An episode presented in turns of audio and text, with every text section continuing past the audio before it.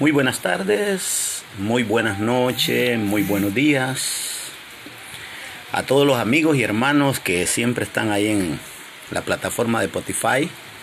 Aquí estoy nuevamente el pastor Gonzalo Mejía, el pastor del proyecto Restaurando Familias para el Reino, con programas como El Toque el Alfarero, el Kinder Espiritual de la Nueva Vida, eh, hay varios programas que tenemos y que en su momento se los vamos a dar a conocer. Pero en este caso quiero darle seguimiento a aquellos mensajes que de una o de otra manera Dios en su elección de los espíritus me seleccionó el mío para el tiempo del año 2000 en adelante, para venir a recibir lo que dice su escritura cuando dice que este misterio fue escondido de generación en generación para vuestra gloria. Llegó el tiempo de la gloria. Desde el año 2000 llegó el proyecto del Espíritu Santo, ya que en el tiempo cero, cuando cayó Adán, el Padre, empezó a tratar con cada uno de sus profetas en el Viejo Testamento. El Padre cumplió con su trabajo, con su proyecto perfecto, hasta el día que Jesús vino a la tierra como el Hijo Dios a ser entre nosotros el Hijo de Dios. Pues el Hijo Dios, llamado Emanuel, en el cuerpo de Jesús, Hijo de Dios, vino para dar inicio a su proyecto espiritual, donde el Hijo Dios empezó a traer ese proyecto que estaba escondido en el Viejo Testamento, en todos los profetas del Padre, quedó escondido, quedó guardado, quedó eh, sellado debajo de esas letras y fue así que Manuel fue con la llave a sacarle llave a esa escritura y pasó hasta el otro lado de la letra. Y siendo Emanuel el Hijo de Dios, se encontró con la mente del Padre Dios. Y esa escritura que estaba dentro de la Biblia del Padre Dios fue sacada por el Hijo Dios para traérsela al Hijo de Dios Jesús. Ese Jesús que nadie puede entender a ese Jesús que no nació como nacimos nosotros, por una relación sexual, sino alguien que nació de la palabra. Y los únicos, los únicos, los únicos, los únicos que van a entender a ese Jesús que nació de una palabra, son a los que van a nacer en el año 2000 en adelante por una palabra. Es una personalidad que está dentro de nosotros, en nuestro espíritu, dormida, algo tras muerta, pero aunque esté muerto, dice una palabra, levántate en medio de los muertos y la palabra de Cristo que está detrás de esas palabras te va a dar la vida. Y pues sin quererlo, me eligió Dios a mí para darle vida a todos los espíritus que en este tiempo del año 2021 van a tener la oportunidad que ese Dios creador del universo, que creó todo el proyecto, desde, creyó el proyecto del Padre, creyó el proyecto del Hijo. Y desde el año 2000 el proyecto del Espíritu Santo solo son 40 años. También fue creado por el Dios Creador. Cada uno de ellos ha venido desempeñando su función. El Padre, en Génesis 1.26, reunido el Creador con el Padre, el Hijo y el Espíritu Santo, dijo, ¿les parece que hagamos?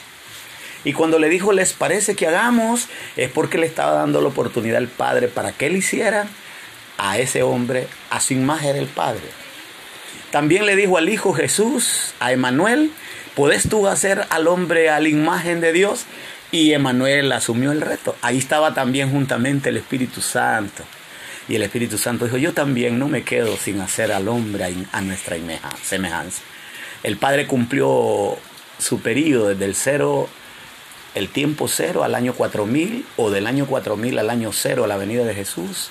El Hijo cumplió su misión desde el año cero al año 2000 y hoy tenemos la dicha de estar con el Espíritu Santo, el que usará el Viejo Testamento, el que usará desde Mateo hasta el libro de Judas, menos Apocalipsis, porque Apocalipsis es el libro que está usando el Espíritu Santo para este tiempo, para sacar de Apocalipsis y de el Nuevo Testamento y el Viejo Testamento la vida del Dios Trino, del Dios de tres personalidades que hicieron actuaciones y reacciones diferentes, pero la idea fue una, hacer al hombre a la imagen y semejanza de Dios. Pues el Padre agarró tierra, hizo el primero, Adán, a sabiendas de que Adán iba a caer. Pues después apareció el Hijo Emanuel y en el cuerpo de Jesús y Emanuel hizo a Jesús Dios. Pues el Padre presentó a Adán y Emanuel presentó a Jesús. Ahora el Espíritu Santo nos va a presentar a todos aquellos que tengamos oído para oír lo que el Espíritu estará haciendo con nosotros al abrir el libro Apocalipsis. A mí me toca en este momento irme a las escrituras, al libro de Apocalipsis, y el Espíritu que Dios puso, o el Espíritu que el Espíritu Santo puso en mi espíritu, tiene la facultad legal tiene el derecho legal de parte del Creador, del Padre, del Hijo Espíritu Santo, para que mi espíritu pase al otro lado de las letras. Las letras no es la muralla que van a detener a mi espíritu. Ni Gonzalo Carne, que es el otro velo, tampoco puede impedir Gonzalo, el profesional, el intelecto, el terreno, el científico, tampoco puede impedir a mi espíritu. Porque un día me llamaron y a ese Gonzalo que nació de una mujer lo aplasté, lo puse bajo mis pies y ahora el ser espiritual cabalga en la gloria de Dios con un Gonzalo físico bajo la planta de sus pies. Porque Dios, así como me dio la llave de ir al otro lado de la letra, tuve la llave para desarmar al Gonzalo parido por mujer, porque quien habla aquí no es el que parió una mujer, fue el que creó la palabra el que tiene todo el derecho de ir hasta allá a la profundidad de un versículo y encontrarse con la mente del Espíritu Santo o con la mente del Hijo en esa palabra, o con la mente del Padre en esa palabra, o con la misma mente del Creador. ¿Es así? ¿Cómo? Dios, el Creador, dijo, y este misterio será escondido de generación en generación, y dijo así, no para que lo aprendan, no para que lo sepan, no para que lo prediquen. No, este misterio va a ser para que sean glorificados. Y ser glorificado significa que nuestro espíritu despierte a tal grado que la mente del creador quepa entre en la mente de ese espíritu de ese espíritu de nosotros y que la mente de Cristo utilice toda esa sabiduría para ser personas sobrenaturales que podamos hacer las cosas que nadie nunca jamás las pudo hacer en la tierra. Seremos personas que el enemigo nos tendrá miedo. Seremos personas que la maldad se alejará de nosotros porque en nosotros se levantará el rey que pertenece al rey, al reino de un rey que alcanzó la victoria en la cruz del Calvario. Ese es el rey de reyes. Los reyes seremos aquellos que nos vamos a levantar desde la tumba o de la camilla donde dormíamos, pero vamos a burlar el mundo espiritual de las tinieblas cuando se nos aplique el conocimiento que escondieron en el libro del Espíritu Santo. El libro del Espíritu Santo es Apocalipsis. El libro del Hijo es desde Mateo hasta el último libro que me pega con Apocalipsis. Y el libro del Padre de Génesis hasta Malaquía. Cada uno de ellos tiene su propia Biblia, su propio libro. Cada, a cada quien le dieron su propio conocimiento. Pero hoy nos encontramos en el tiempo del Espíritu que dice su palabra. Hay un versículo en las escrituras que creo que está en, en, en, primera o segunda, déjenme buscarlo, primera o segunda de, de, de, de, de primera segunda de, de, Corintio, donde dice las escrituras, y aquí está, en 1 Corintios 2, eh, dice ahí las escrituras que el Espíritu Santo, porque quiero leerlo por aquellas personas que le dan que le dan seguimiento a lo dicho, a lo dicho por Dios.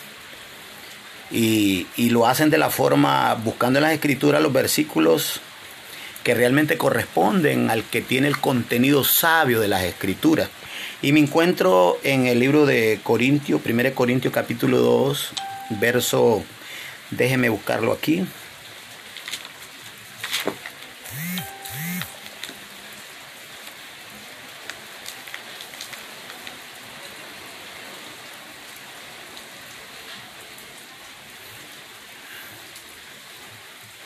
Ok, quiero verlo aquí en el capítulo 2, 10, que dice, porque Dios nos reveló a nosotros, porque el Espíritu, el Espíritu todo lo descudriña hasta lo más profundo de Dios, dice Primera de Corintios 2.10. Entonces, cuando yo me refiero al Espíritu, cuando yo me refiero al Espíritu Santo, me refiero a esa personalidad de Dios, a la tercera personalidad de Dios. Y cuando me voy a este versículo, voy a ver la identidad de la personalidad de Dios, que la personalidad de Dios que le corresponde desarrollar su ministerio en el año 2000 hasta el arrebatamiento de la iglesia. Es al Espíritu Santo que le tocó hacer a los hombres a imagen y semejanza de Dios como el hombre que todos van a dar la medida del varón perfecto. O sea, que el Espíritu Santo le toca hacer al hombre, hablando de un hombre, sacado de los hombres y las mujeres que vamos a alcanzar la mente hasta ese nivel espiritual. O sea, vamos a ser un solo hombre con una sola mente, una sola forma de ver, una sola forma de pensar, porque es al Espíritu Santo que le tocó meternos al kinder, a la escuela, al colegio, hasta la universidad y graduarnos hasta que todos lleguemos a la medida del varón perfecto. Es un trabajo nunca visto en la historia de la humanidad. Porque si al Padre le tocó trabajar, solo hizo uno y de paso pecó. Pues después viene el hijo y el hijo le tocó hacer Emanuel a Jesús y lo logró. Y después dijo, así con, con toda libertad, dijo Jesús, de los que me diste, ninguno se perdió. Pues me diste once y me diste un perdido entre los once para ajustar los doce. Entonces el hijo trabajó con once. Después trabajó con Pablo y con los que Pablo despertó. Pero al Espíritu Santo le tocó trabajar en todos los idiomas, en todas las lenguas, en toda la tribu, en toda la tierra. Y a él le toca levantar a esos hombres, a esas mujeres que se dejen enseñar, que se dejen educar, que se dejen mostrar el reino de Dios y que el reino de Dios metido en su espíritu conozcan el reino de Satanás en su cuerpo y en su mente y a todos esos hombres y esas mujeres humildes que realmente acepten lo que dijo Jesús. Si alguno quiere venir en pos de mí, niéguese. Y negarse significa despreciarse. Y después de que se desprecia, hay una cruz para que clave al despreciado. Los atrevidos a crucificar al despreciado lo van a lograr. Y eso solamente el Espíritu Santo lo puede hacer. No lo puede hacer ninguna misión, ningún ministerio, ningún apóstol en la tierra. Todos los apóstoles de la tierra se sienten contentos que son de Dios por las riquezas que tienen. Mas Dios le está diciendo al que es pobre y acabado y no tiene nada, le está diciendo, mira, vos tenés tu carne, vos tenés tu mente, vos tenés tus ideas y tus ambiciones, con todo lo que nada tenés, no me servís porque no ocupo nada de ti. Lo único que espero de ti es que tengas el agallaje de agarrar la cruz y crucificar ese, esa persona carnal. Ahora no digamos aquel que después de que tiene lo que es y que se siente saber que es lo que es y después tiene sus riquezas, se le hace muy difícil destruir sus riquezas, peor destruir su persona. Entonces para ellos, para ellos no es esto. Esto es para gente elegida, para gente seleccionada, para gente que fracasó una, dos, tres, cinco, veinte veces.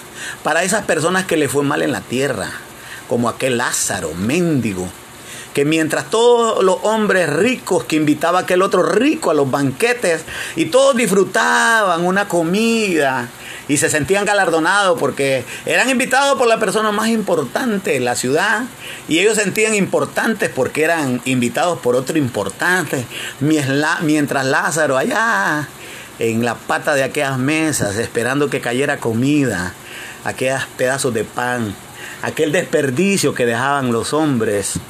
Y lastimosamente aquel hombre llorando y angustiado por no tener nada, había un gemido, había un grito, había un llanto, había un dolor en el espíritu que decía, Padre mío, ¿dónde estás? En medio de la angustia gritaba y era oída su voz en el cielo, más el que tenía banquete se tiraba sus oraciones y buscaba los mejores oradores, que las oraciones llegaban tal vez hasta el techo de su casa, pero no llegaban a Dios. Y cuando murió uno y el otro, uno fue a un lugar y el otro fue a otro lugar. Y cuando llegó Lázaro le dice, Lázaro, vos no tuviste nada ya. Pero como no tuviste nada ya, tenés derecho de todo acá. y hoy llegó la hora de ajuste de cuentas. Y por eso me deleito en ir a la escritura, encontrar un pensamiento de Dios. Un pensamiento que no los quisieron los predicadores de púlpito. Un pensamiento de Dios que lo único que traía era muerte a la carne, al humano, a la ciencia, a lo diabólico. Pero los predicadores de púlpito no les interesó una palabra que asesinar y matar a lo que Adán nos había heredado. Se gustaron de una palabra trazada y la colocaron de una forma correcta para engañar a la gente y decirle que Dios era dueño del oro y de la plata y que una de las muestras que uno es de Dios es por tener riquezas. Y falló ese mensaje. Se le va a terminar su poder a ese mensaje. Y lo triste para todo mundo que se congregó, que van a quedar como por dioseros, corriendo de un lugar a otro, buscando quien les predique una verdad, porque se terminó la predicación de la falsedad, se predicó, se terminó. Y ahora, con todo mi amor, en el tiempo correcto, quiero abrir las escrituras. Quiero abrir el libro de Apocalipsis. Quiero dejar que mi espíritu entre hasta lo profundo de esa mente de Dios. De esa mente que fue escrita allí y le dijeron a Juan, selle esta palabra, séllela, séllela. En otras palabras le dijo, vas a ponerle llave y ningún hombre abusado ni buzo va a poder encontrar lo que yo tengo escondido en estas palabras. Sencillamente estas palabras son para alguien que tenga la llave, la clave. Y llegará el tiempo que alguien tendrá la llave y empezará a sacar de esa escritura, de esa escritura va a sacar el contenido informativo, el contenido que yo tengo para mi pueblo. Y si nosotros somos bien cuidadosos, porque quiero leerlo con mucho cuidado, quiero tratar de trazar el proyecto macro. El proyecto macro significa poderlo ver con una mente del espíritu, de a dónde y hasta dónde el propósito profético escatológico alcanza a la generación que realmente se le va a tratar para darle el contenido correcto a cada espíritu. Fuera del programa escatológico se terminó todo. Quiero ser bien abundado en esto para que los que tengan oído para oír nos demos cuenta que la historia está por terminar. A Jesús le preguntaron, dinos cuándo serán estas cosas, las señales del fin, las señales de tu venida. Dinos. Y cuando le preguntaron de esa forma es porque él les estaba hablando que terminaba un sistema o traducido al español se terminaba del evangelio, del propósito profético de Dios en la tierra. O sea, en otras palabras, al terminarse el tiempo de Dios en la tierra, significa, no significa que terminó la tierra, no significa que terminan los humanos, lo que significa es termina el proyecto de Dios. Y al terminar el proyecto de Dios, Dios se lleva a los de Él para el cielo se traslada el Espíritu Santo para el cielo. Cristo ya no es aceptado en la tierra. Los humanos y Satanás van a traer a otro Dios a la tierra. La gente que siga naciendo tendrá que enfrentar a un Dios que le van a mostrar, pero el, el Dios errático, el que va a gobernar por mil años la tierra. Y eso los predicadores no lo pueden decir ni lo pueden acertar con libertad y con autoridad, porque lastimosamente leyeron la Biblia en la letra. Y todo el que leyó la Biblia en la letra y aplicó la letra, lo único que fue asesinó su espíritu. Y para ese espíritu no hay esperanza ahora. Entonces quiero irme, quiero irme después de dar esta introducción del uso de la Biblia, el buen uso de la Biblia. Quiero ir a leer el primer verso de Apocalipsis y quiero que veamos desde Apocalipsis. Cácteme bien esto que voy a decir ahorita. Vamos a leer la Biblia desde Apocalipsis 1, 1. Lo vamos a leer hasta llegar a leerlo hasta Apocalipsis, hasta Apocalipsis 3:22, o sea, al capítulo 4. Quiero que, quiero que, me, quiero que me capten bien esto. Eh, esto es escatología. Esto no es profecía. Esto no es revelación. Y esto no es rema. ¿Qué es rema? Rema es, no es una palabra. Rema es un misterio. Rema es el secreto misterioso del espíritu que tiene vida como Pablo, del espíritu que llegó adentro de la escritura y se encontró con la mente de Dios verbo, y que ese verbo, al leerse de la forma correcta, el verbo hace carne, el verbo se hace carne, o de esa palabra aparece vida, o de la palabra nace. Entonces, eso que nace de la palabra se llama rema. Rema es el embrión de una palabra que hace nacer la vida de un rey. Eso no lo, eso no lo, no lo, no lo hace nadie quien lee Biblia. Eso lo hace solamente quien es espíritu vivificado. Y para la gloria de Dios, pues me eligió a mí para ser ese espíritu. No soy Gonzalo, no soy el hijo de Doña Monchita. No soy el hijo de una mujer, soy el espíritu que le dieron vida y que conoce que es rema porque nací de una palabra que tenía embrión, tenía vida y esa palabra me le dio vida a mi espíritu y es mi espíritu que está hablando de rema porque rema es esa vida que contiene esa palabra, letra y que adentro tiene el cotiledón.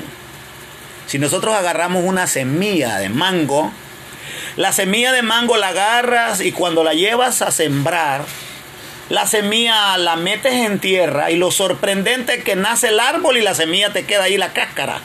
Ahí está la cáscara para podrirse, porque la semilla no es la cáscara, la semilla es un embrión y de ese embrión cuando tiene contacto con la tierra, sobrenaturalmente o naturalmente emerge la plantita y la plantita va con sus hojas para arriba y mientras la plantita crece, la cáscara se pudre. Entonces significa que la vida no estaba en la semilla cáscara. La vida estaba en el embrión de esa semilla. Entonces la letra es la cáscara. y adentro de esa cáscara hay un embrión y ese embrión a eso se le llama rema, se le llama se le llama vida del ser espiritual. Entonces una persona que tiene rema es una persona que por la palabra le da vida a un espíritu, emerge le, le activa sus oídos, le activa su vista, le activa su ser y la persona empieza a ver a la demás gente y cuando mira a la demás gente se ve, así era yo, dice, así era yo porque ahora no es la persona de antes, no, era, no es el parido por la mujer, está viendo un parido de la mujer y cuando mira un parido de mujer dice, ay, qué, qué feo le hace ese parido de mujer, así le hacía yo como ese parido de mujer, o ya no le hace como el parido de mujer porque ahora es el embrión que nació de un rema, eso es rema. El rema solo lo puede aplicar el Espíritu Santo. ¿Qué es revelación? Revelación es el secreto, el misterio o el poder que se tiene en ese ser que ahora es un espíritu vivificado, que por el proceso educativo espiritual que le dio quien lo engendró, lo hizo que pasara la frontera de su naturaleza, una naturaleza divina adentro del cuerpo y una naturaleza humana fuera del cuerpo.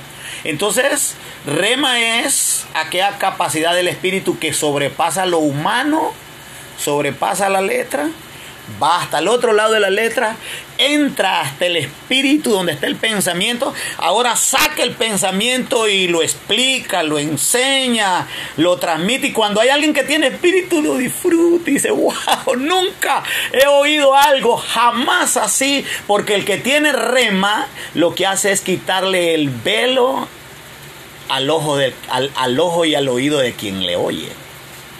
Eso es lindo, hablar con otro espíritu y que cuando a ese espíritu se le prestan los ojos del, educador al educando y el espíritu del quien recibe se le abran los sentidos y se admira, dice, wow, nunca he encontrado a alguien que hable así. ¿Por qué? Porque eh, la revelación es aquel efecto sobrenatural que desnuda los misterios. La revelación Es el misterio que educa los misterios. Es el misterio que desnuda los misterios. Saca de la letra cosas inexplicables.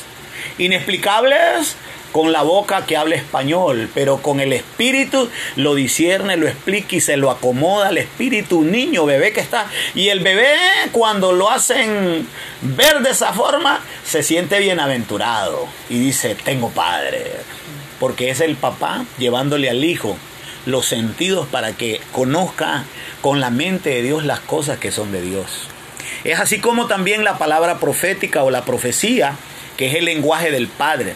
El rema, perdón, el rema es el lenguaje del Espíritu, la revelación es el lenguaje del Hijo, la profecía es el lenguaje del Padre. ¿Qué es profecía? Profecía es la capacidad de poder leer las escrituras con revelación en el Viejo Testamento. Nos fuimos al Viejo Testamento y encontramos una revelación y la revelación alumbra tanto que la misma revelación se convierte en profecía cuando vemos que esa palabra que está escondida en el Viejo Testamento fue llevada al Nuevo Testamento, cómo la usó Emmanuel en el Nuevo Testamento con Jesús, cómo se la aplicó en su vida Jesús y cómo fue escondida en el Nuevo Testamento para que en Apocalipsis la apliquemos a nosotros tal como la dijo el Creador. Eso es profecía. La capacidad de leer, leer el mismo versículo en tres tiempos y aplicarlos en el Viejo Testamento, Nuevo Testamento y aplicarlo en el tiempo de Apocalipsis, cómo nos va a funcionar a nosotros lo que le dijo Dios a los profetas. ¿Y qué es escatología? Estoy tratando de dar todo esto para llevarlos a la lectura, porque vamos a abrir el libro de Apocalipsis, pero quiero leer el libro de Apocalipsis con luz macro. Cuando digo con luz macro es que al Espíritu Santo solo le tocó desarrollar, solo le tocó al Espíritu desarrollar tres capítulos. Capítulo 1 de Apocalipsis, capítulo 2 de Apocalipsis y capítulo 3 de Apocalipsis, hasta el 3.22. Ahora, cuando llegamos al capítulo 4, vamos a encontrar en el capítulo 4 que aparece Apocalipsis diciendo que se abre una puerta en el cielo y que en el cielo le dice, vénganse para acá. Entonces a ti que me escuchas, a ti que si tienes oído, a ti si crees que eres llamado, a ti si realmente pudieras tener la capacidad de ser tan humilde para agarrar tuyo que parió tu mami y colgarlo en la cruz y sepultarlo para siempre y dar que tu espíritu despierte, pues a ti en el capítulo 4 verás la puerta abierta en el cielo diciendo, vengan acá de todas las tierras, de todas las lenguas, de todas las tribus. Es increíble cómo vamos a aparecer una cantidad de gente de toda la tierra porque le llegó el mensaje correcto en el tiempo correcto a la persona correcta. Por lo tanto, los demás, disfrutando las casitas en la tierra, los carros del año y todas las cosas que venden este sistema, pues aprovechenlo, porque después se van, verán involucrados que el día de mañana no tendrán nada, que en el año 40 lo que tendrán es el reino de Satanás gobernando sus vidas, siendo esclavos todos los seres humanos, los ricos, Estados Unidos va a ser esclavos Hoy Estados Unidos es un rey, Estados Unidos va a ser esclavo. Rusia es una, hoy es un rey, va a ser esclava. Todos los países del mundo van a ser esclavos. No habrá nadie en la faz de la tierra que sea libre de ese sistema.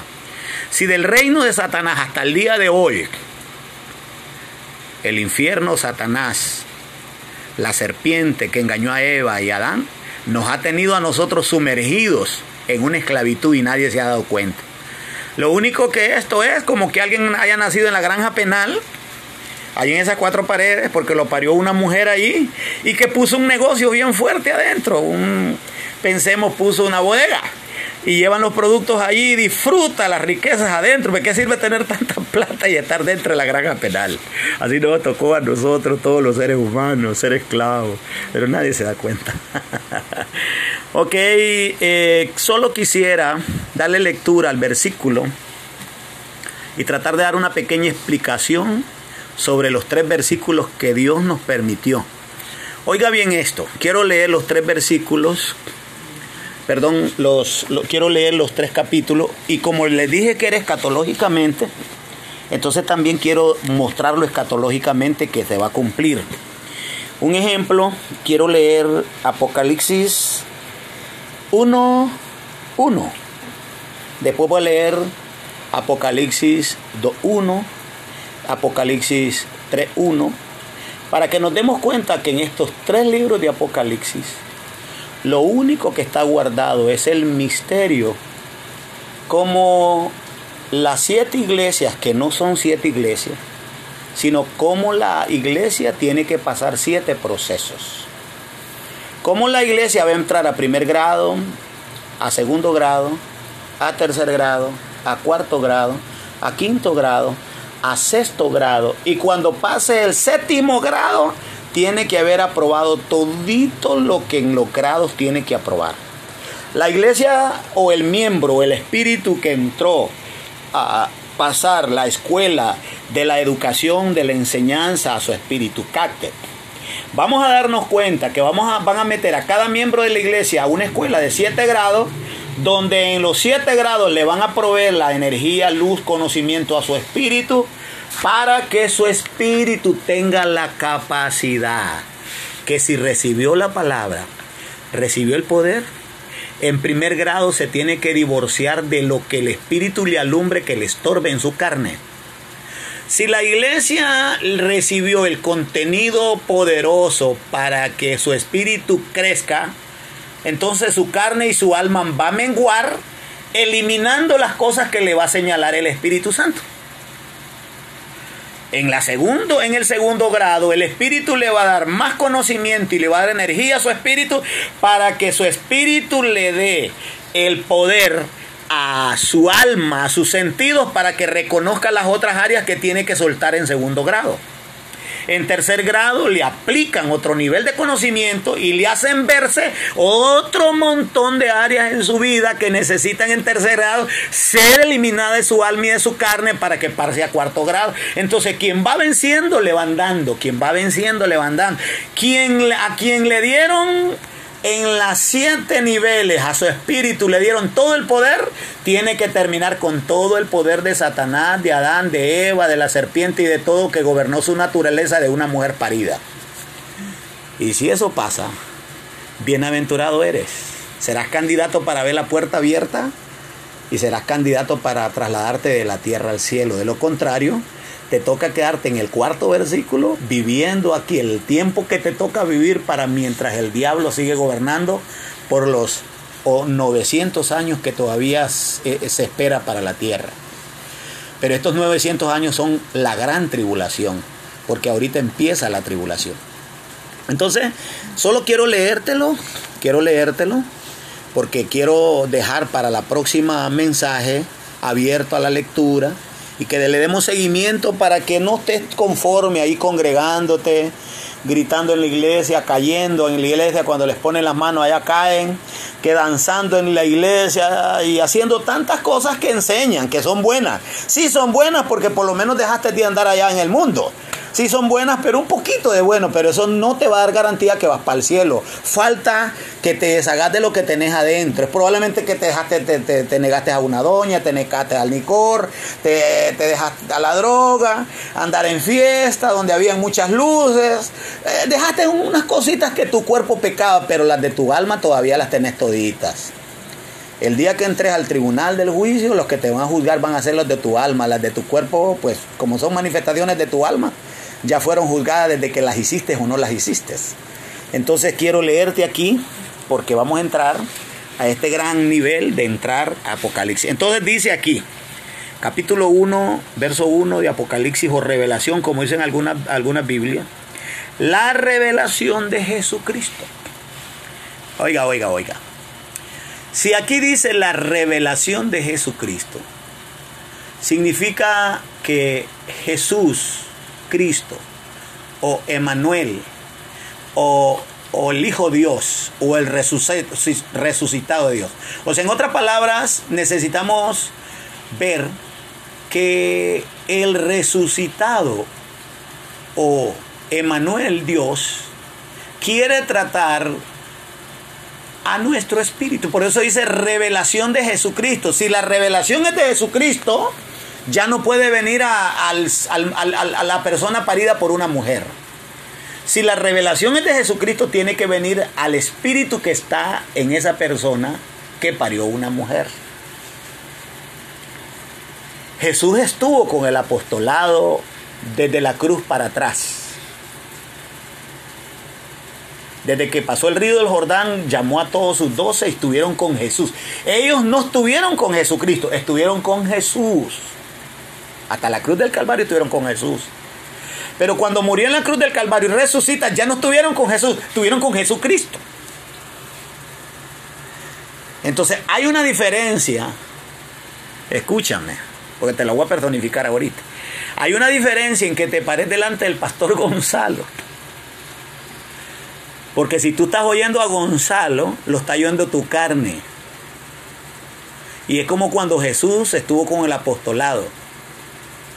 Pero si tú estás oyendo mi espíritu, no a Gonzalo, es como cuando resucitó Jesús y trató con el espíritu de los que estuvieron con Jesús. Entonces yo te hago la pregunta en este momento antes de leerte los versos. ¿A quién oyes? ¿A Gonzalo o al espíritu de Gonzalo? Si oyes al espíritu de Gonzalo, entonces no lo, oyes, no lo oyes tú que te parió una mujer. Me estaría oyendo tu espíritu que está dentro del parido de mujer. Si es así, que me estoy yendo el espíritu tuyo que está en un parido de mujer, yo te puedo aprobar y garantizar que vas a pasar los siete niveles. Pero si sos el parido por mujer, yo te aseguro que lo que te toca es infierno. Te toca infierno. Aunque me sigas escuchando los mensajes, aunque digas, puchi, que el pastor es otro rollo, nunca jamás he visto a alguien como él aunque sintas que se te paran los pelos o lo vas a quedar con los pelos parados. Pero no vas a pasar los siete niveles. te estoy hablando de realidades. Realidades que pasan y sobrepasan el entendimiento mental. Porque desde que vamos a oír la revelación de Jesucristo significa que Él Cristo, el mero Cristo, el Espíritu de Cristo, la mente de Cristo. Yo, quiero que, mira, mira, mira, yo quiero cumplir con el kinder de la forma correcta. Quiero llevar al kinder a la persona correcta. Si yo tengo en el kinder la persona correcta, que sería tu espíritu, yo quiero disfrutar llevarle al alumno de mi kinder espiritual, llevarle su conocimiento correcto para que provoque el efecto correcto, porque estoy seguro que quien lo está haciendo es el correcto, no es el parido por Doña Moncha, es el hijo del espíritu de la palabra. Y eso va más allá de tu profesión, si eres doctor, si eres ingeniero, si eres abogado, si eres licenciado eres lo que eras. Cualquier cosa que esté en tu cabeza profesionalmente no te va a servir para esto. Porque tu lógica, tu lógica va a empezar a analizar. Y si tu lógica sabes que las cosas son verdes, jamás vas a aceptar que sean de otro color porque la lógica te las va a rechazar. Te estoy hablando de cosas que nacen de la nada. Y te estoy hablando de la nada que ven los ojos, que no ven nada carnal, pero sí ven todas las cosas espirituales. Entonces por esa razón estoy tratando de antes de que entremos al libro de Apocalipsis podamos sacarle todo ese contenido que está allá, te quiero explicar quién debes de ser tú. Estoy dispuesto que si antes de entrar al kinder y todavía no eres la persona que, con quien el Espíritu quiere tratar, Llámame, llámame. Mi teléfono es 504 de Honduras, ¿va? Y es 94 99 63 35. Y también tengo el otro que es 504 33 83 79 85. Te doy mis números porque si en caso todavía te das cuenta que no puedes entrar al kinder porque te, todavía no puedes por cualquier cosa que no puedes, yo puedo ayudarte para que seas esa persona que realmente vas a entender el mensaje, porque solo faltan, escúchalo. Voy a irme a la escatología porque te dije que estaba hablando escatológicamente. Solo son tres versículos, tres capítulos. Capítulo 1, capítulo 2 y capítulo 3. Solo son tres capítulos. Y quiero irme escatológicamente para que veas que es cierto que así fue diseñado en el cielo. Así fue diseñado en el cielo. Quiero que nos vayamos a Génesis. Y cuando tengas tu Biblia ahí la lees. Que después de los seis días, vamos a leer los Génesis porque quiero que veas de los seis días, Dios nos regaló solo tres versículos. Te lo voy a explicar. Si te vas a Génesis 1.1 hasta el 31, desde el verso Génesis 1 al 31, ahí está escondido el misterio de los seis días. O sea, en otras palabras, ahí está toda la planificación de los seis mil años. En Génesis 1.31 dice así, y vio Dios que todo lo que había hecho, he aquí era bueno en gran manera, y fue la tarde y la mañana del día sexto. Quiere decir que si fue la mañana del día sexto, entonces en el 31 se acabaron los 6.000 años, que equivalen en el año 2000, 4.000 antes de Jesús, 2.000 después de Jesús, 6.000. Entonces después del versículo 1.31, Dios permitió que se abriera el capítulo 2, y en el capítulo 2 solo dejó tres versículos. Solo son tres versículos. Esos tres versículos significan 30 años, o sea, los tres de Apocalipsis. Vuelvo a repetir porque quiero que te encaje bien escatológicamente para que el día de mañana, cuando llegue al tribunal del juicio o aparezcas desaprobado después de ser el apóstol, la persona que creíste, que trabajaste para el reino, te des cuenta que escatológicamente todo está perfecto. Entonces, Génesis 2, que significa el año 2000, dejaron tres versículos. Voy a leerte el 1, el 2 y el 3, y eso significa 30 años. Un verso por año. Un verso por 10 años. Y dice, y fueron acabados los cielos y la tierra y todo ejército de ellos. Dos. Y acabó Dios en el día séptimo. Ya pasó el 6, entonces dice, agarré unos dillitas del 7000, dice ahí.